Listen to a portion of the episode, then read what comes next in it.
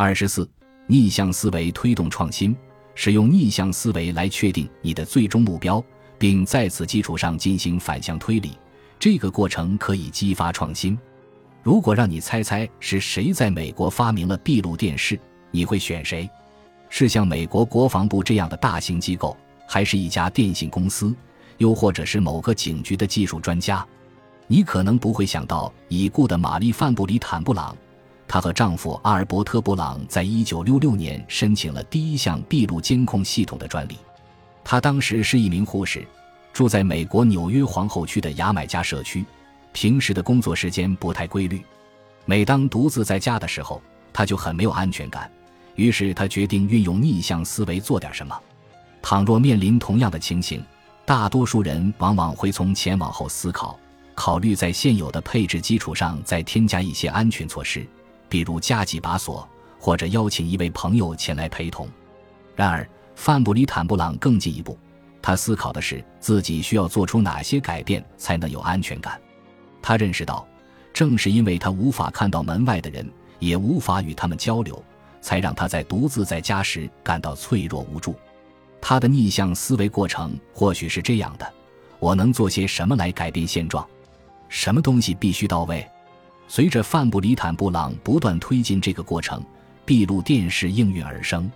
范布里坦布朗和她的丈夫设计了一种摄像系统，可以在房门上的四个孔洞之间移动，将图像传输到家里的电视监控器上。他因此可以清楚地看到家门口站着的是谁。另外，还有技术可以让他在不开门的情况下与门外的人对话。此外，他们还开发了一种功能。可以让他要么开门请门外的人进来，要么发出警报通知邻居或者保安。当然，我们可能永远也不会知道范布里坦布朗开发并申请这项技术专利的思维过程，但他的故事表明，从目标出发逆向推导可以激励创新，并最终推动目标的实现。任何人都能把简单的事情复杂化，创造力就是把复杂的事情简单化。相较复杂的解释，简单的解释更有可能是正确的。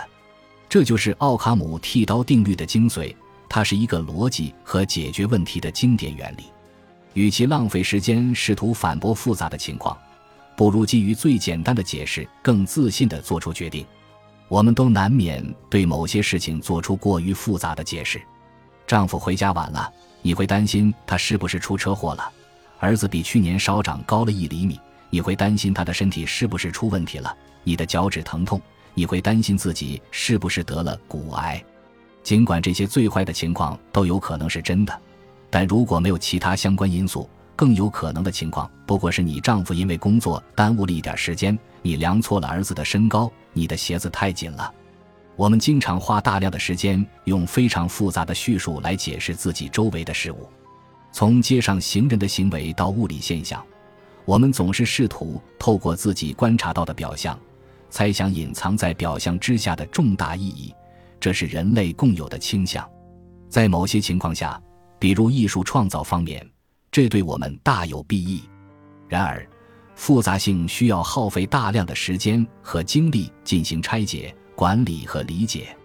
奥卡姆剃刀定律是一个有力的工具，可以帮助你找到并运用最简单的解释。从而避免不必要的复杂问题。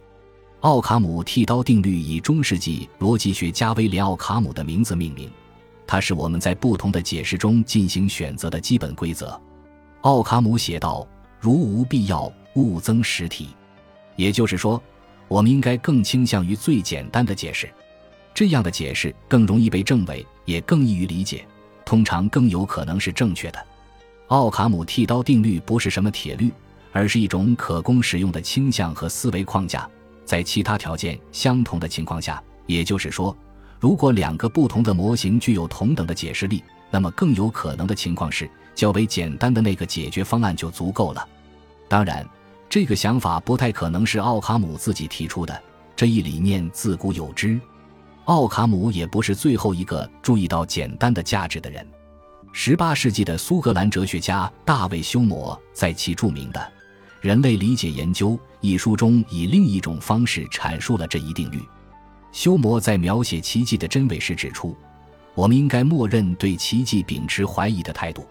这是为什么呢？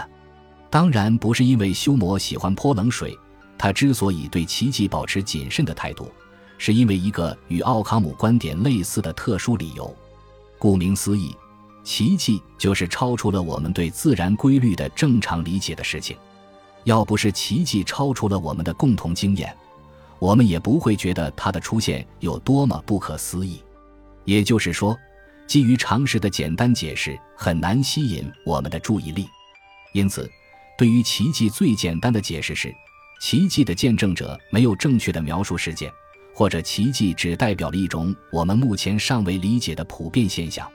正如卡尔·萨根在《魔鬼出没的世界》一书中所解释的那样，就在几代人以前，自然界的许多方面还被认为是神秘莫测的，而现在，这些现象已经在物理和化学方面得到了充分的理解。今天的一部分谜团也将由我们的子孙后代揭开谜底。事实上，虽然我们现在还无法从脑化学的角度深入了解意识状态的改变，但这并不意味着精神世界就一定存在。正如在我们知道像光性和植物激素之前，向日葵总是随着太阳的方向转动，也并不能证明这就是一个真正的奇迹。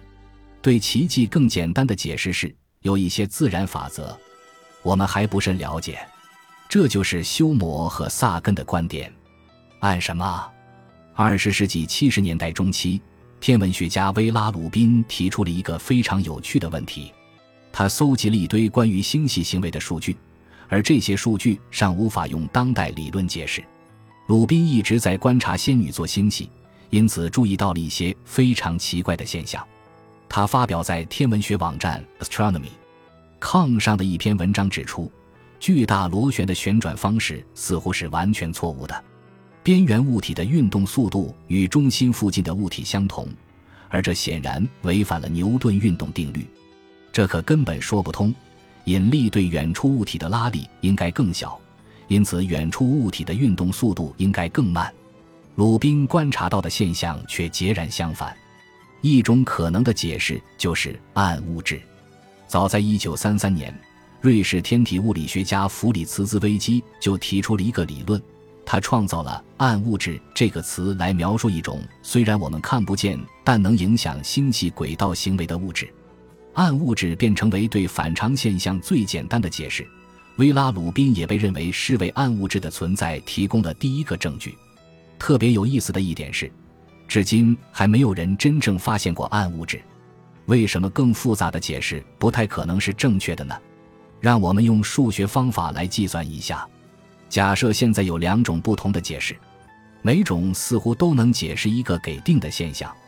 如果其中一种解释需要三个变量相互作用，而另一种需要三十个变量相互作用，所有这些变量都必须同时发生才能得出给定的结论，那么哪种解释更有可能出错？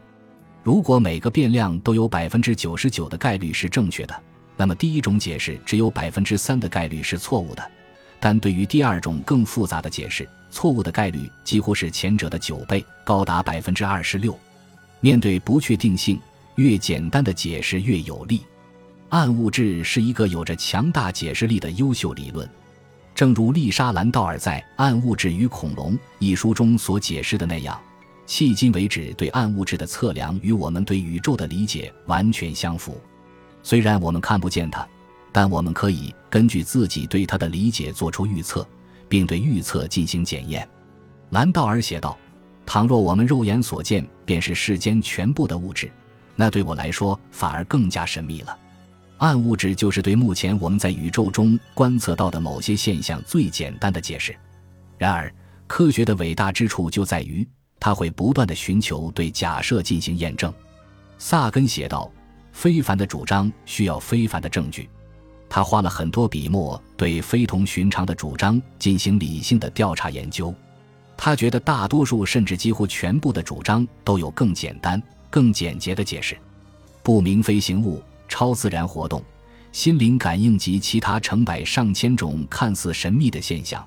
都可以用现实世界几个简单的变量来更好的加以解释。正如修谟所言，如果无法解释，那就说明我们需要更新自己对世界的理解，而不是真的有奇迹出现了。因此，暗物质现在仍然是对星系特殊行为最简单的解释。